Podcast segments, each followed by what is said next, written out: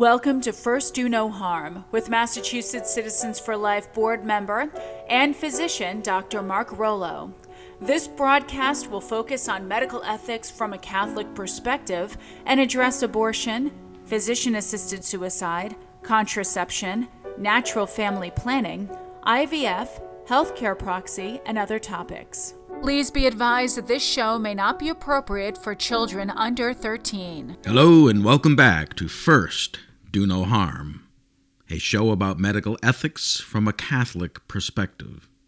I'm Dr. Mark Rollo. As the Massachusetts legislature resumes its annual push toward the legalization of physician assisted suicide, it is again necessary to push back against this evil. Today I will be speaking with Dr. Patrick Derr, D E R R, who is a professor of philosophy at Clark University in Worcester, Massachusetts, and who has spoken eloquently regarding the historical and cultural roots of doctor prescribed suicide. Let us first, as always, begin with prayer. For, as stated by the U.S. Catholic bishops, only with prayer, prayer that storms the heavens for justice and mercy, prayer that cleanses our hearts and souls Will the culture of death that surrounds us today be replaced with a culture of life?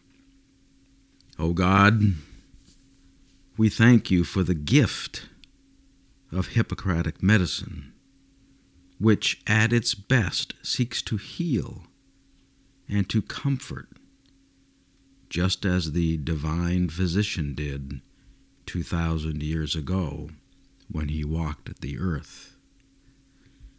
We ask you, Lord, to protect the profession of medicine from the corrupting temptation to solve society's problems by delivering death, and instead to enlighten the profession of medicine to always be in the service of life. And we ask this in Jesus' name. Amen. Dr. Patrick Derr, not long ago, delivered remarks at an area hospital entitled Professionalism and Virtue in Medicine. He also stated that his talk could be subtitled Hippocrates was no fool, and history proves it. He began his talk by stating, My remarks today will offer you one hypothesis about how ethics, virtue, and professionalism are involved with the meaning of medicine as a human activity. In the course of explaining that hypothesis, my comments will range from social science to law, from Hippocrates to Margaret Mead from Hadamar and Nuremberg to humility and fidelity, and throughout to the meaning of medicine as a moral activity. Dr. Derr continued with Hippocrates, uniquely, according to the famous anthropologist Margaret Mead, in all the history of magic and medicine, the healers categorically renounced killing.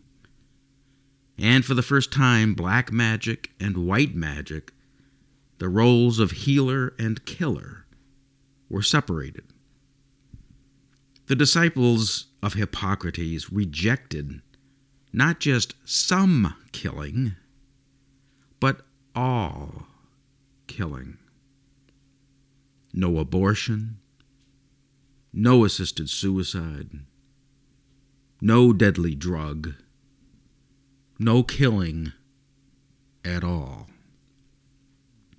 In Mead's view, the Hippocratic Oath permitted the patient to trust the physician without reservation, and permitted the physician to practice his art without yielding to society's incessant efforts to involve him in lethal but socially useful activities. So concluded Dr. Derr in the opening remarks of his talk. Sadly, society often finds it useful to have physicians eliminate those who are not useful. The so called useless eaters, or, as coined by 20th century German medicine, Lebensunwertes Leben, life unworthy of life. The state has often turned to physicians to rid society of those who are deemed problematic. So it is with abortion, and so it is with physician assisted suicide. And now here is part one of my conversation with Dr. Patrick Derr, which took place this past August. Joining me now is Dr. Patrick Derr. Dr. Derr is a professor of philosophy at Clark University in Worcester, Massachusetts. He received his BA from Seattle University in 1972 and a PhD from the University of Notre Dame in 1976. Dr. Derr did postdoctoral fellowships at UCLA and Johns Hopkins uh, University.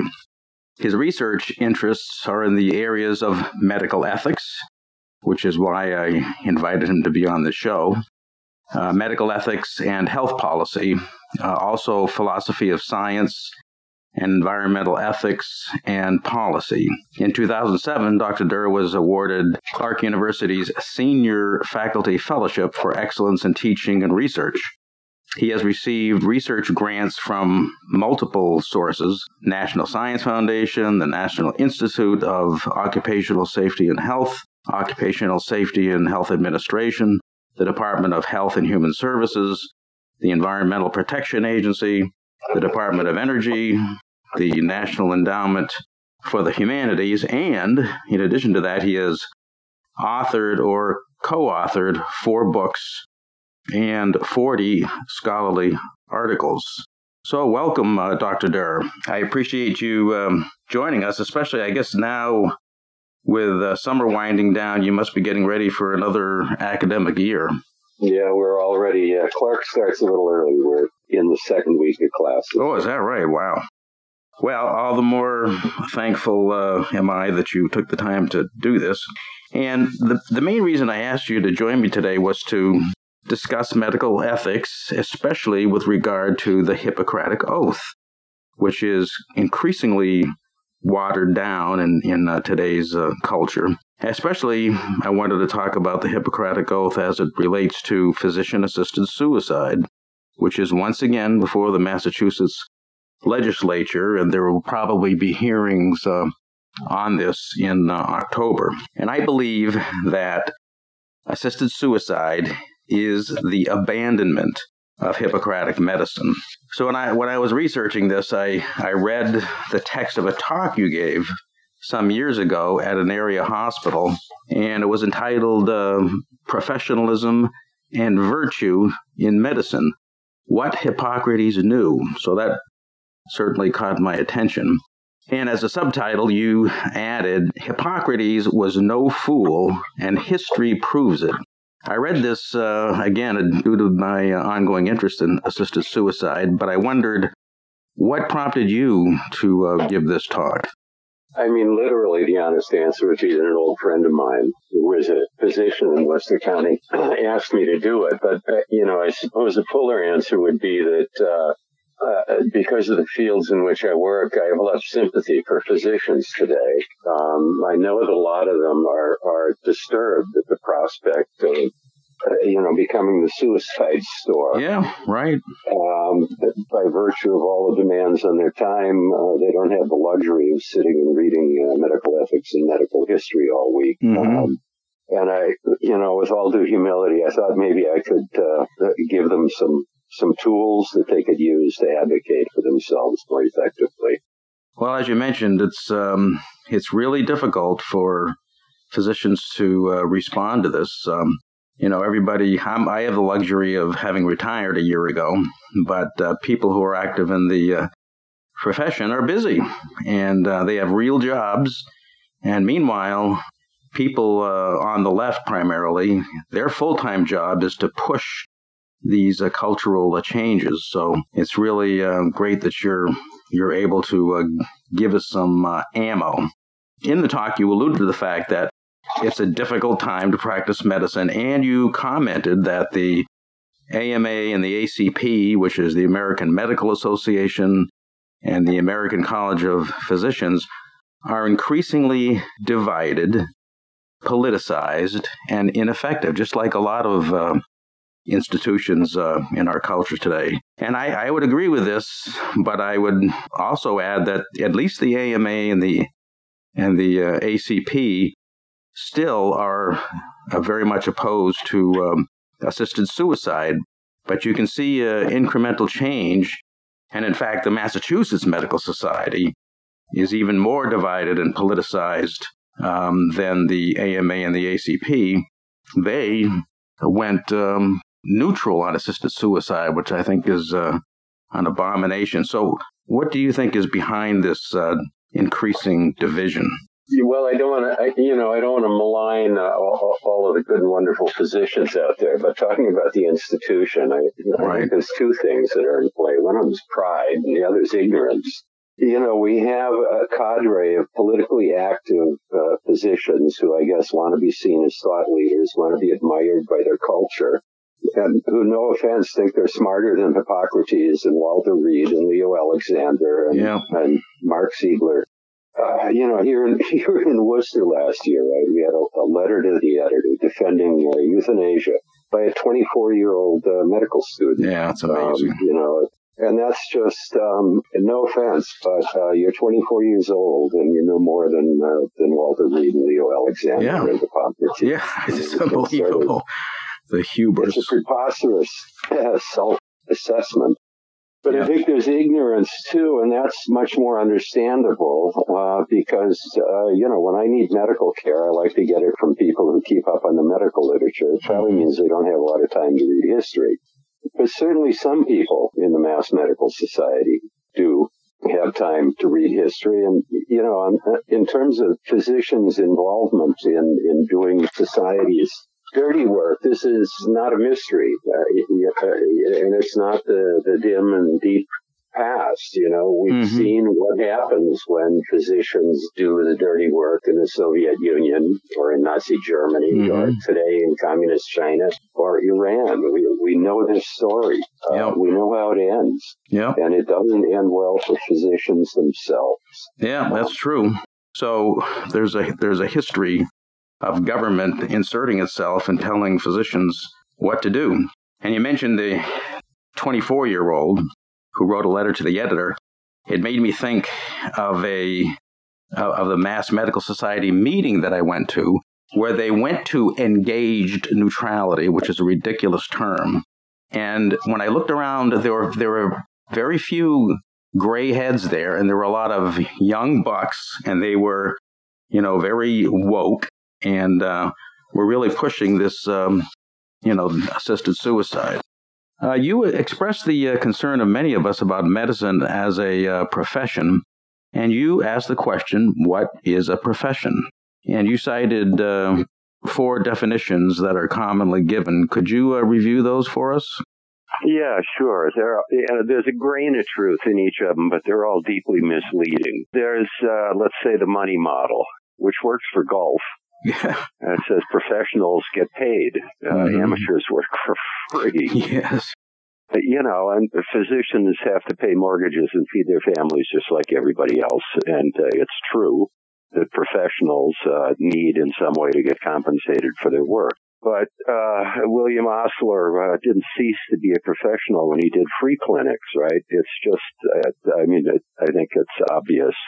What distinguishes a profession as a profession uh, rather than a trade or a hobby or what have you is mm-hmm. not just the fact that professionals have to earn a living.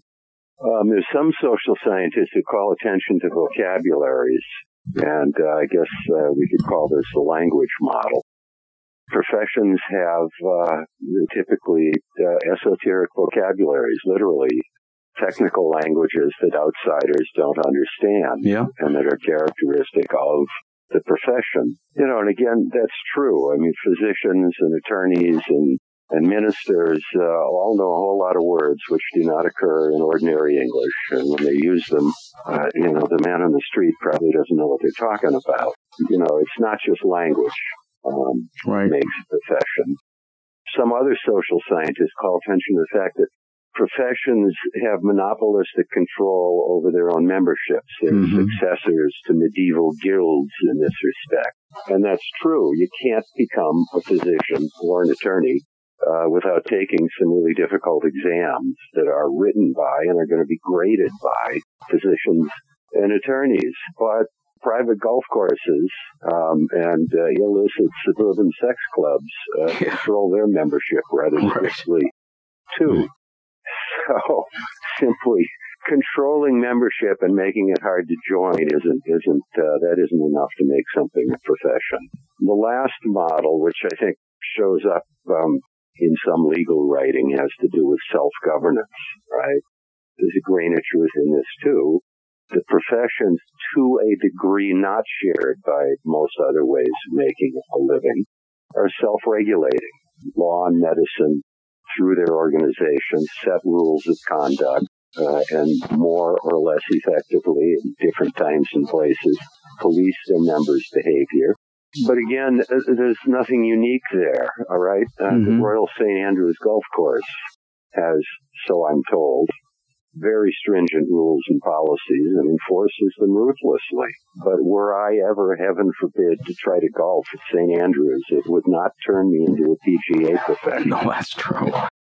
Self-regulation and uh, charging a fee and having an exotic vocabulary, those are accidentally features of contemporary professions, mm-hmm. but they're not seems to me what makes a profession a profession. So you went over the the so-called money model, the language model, the monopoly model, and the self-governing model, and those are interesting ways to to look at um, a profession. But you you gave your own um, definition of a profession. Uh, why don't you uh, tell us about that? Yeah, I'd be happy to. I, you know, first, in fairness, I have to say it, it's certainly not my personal discovered definition. I mm-hmm. think this is the definition of a profession that has been defended by, uh, you know, physicians like Edmund Pellegrino at mm-hmm. Georgetown or yeah. Mark Siegler at Pritzker School in Chicago or mm-hmm.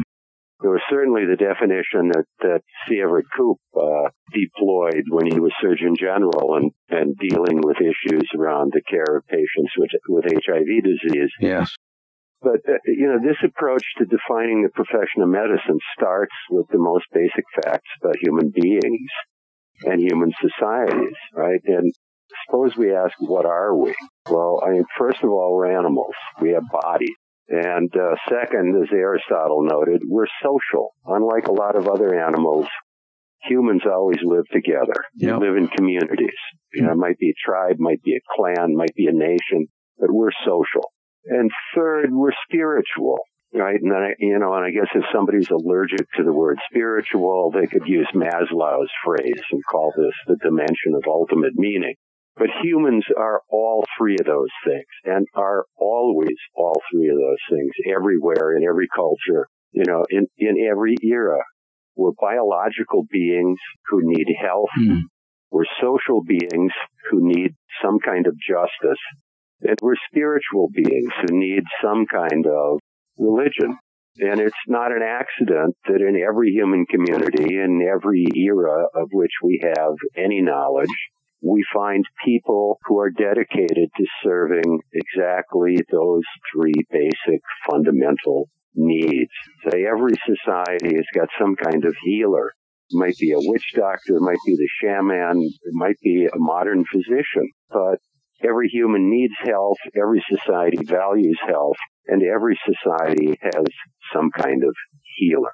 Same way every society has some kind of justice system right? Some way of resolving social conflicts. Might be a tribal council. You know, I guess a couple centuries ago in England would have been called the Star Chamber. Uh, and in the U.S. today, we call it a courtroom. Yeah. But every society needs justice. Every society has some system and some specially trained persons devoted to justice.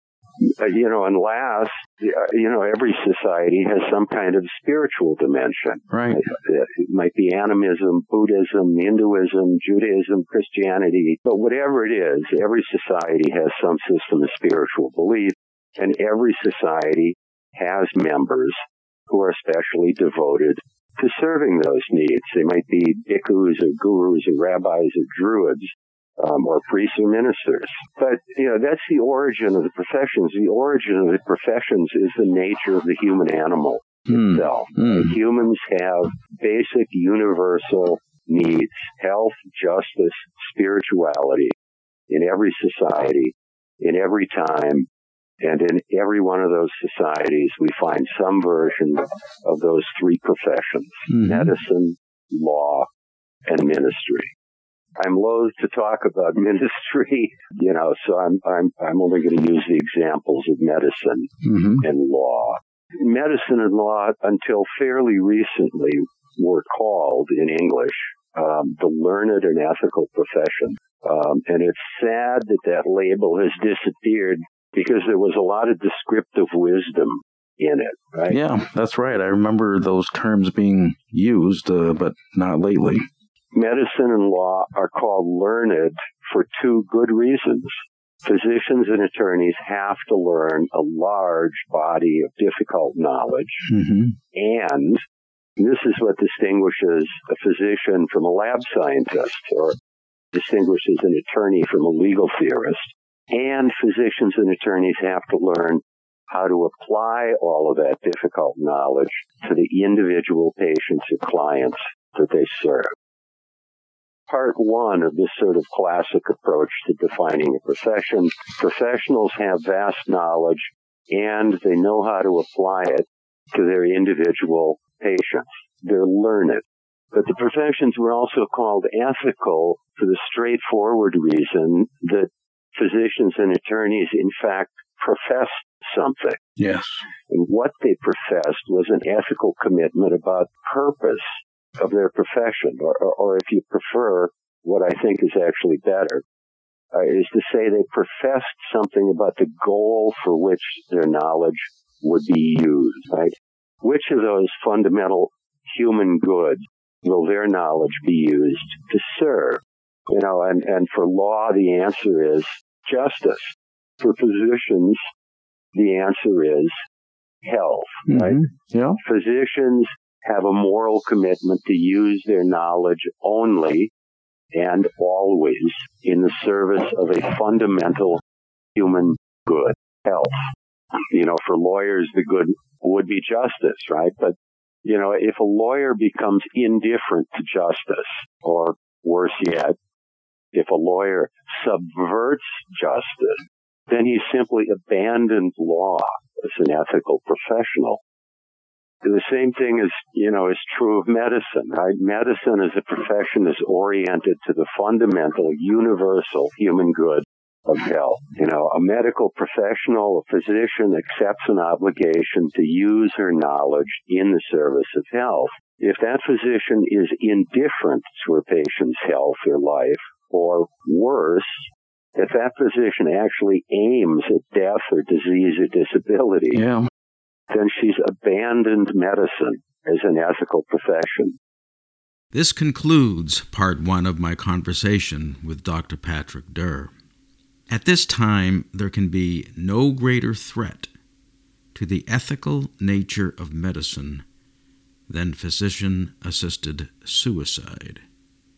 The abandonment of Hippocratic medicine.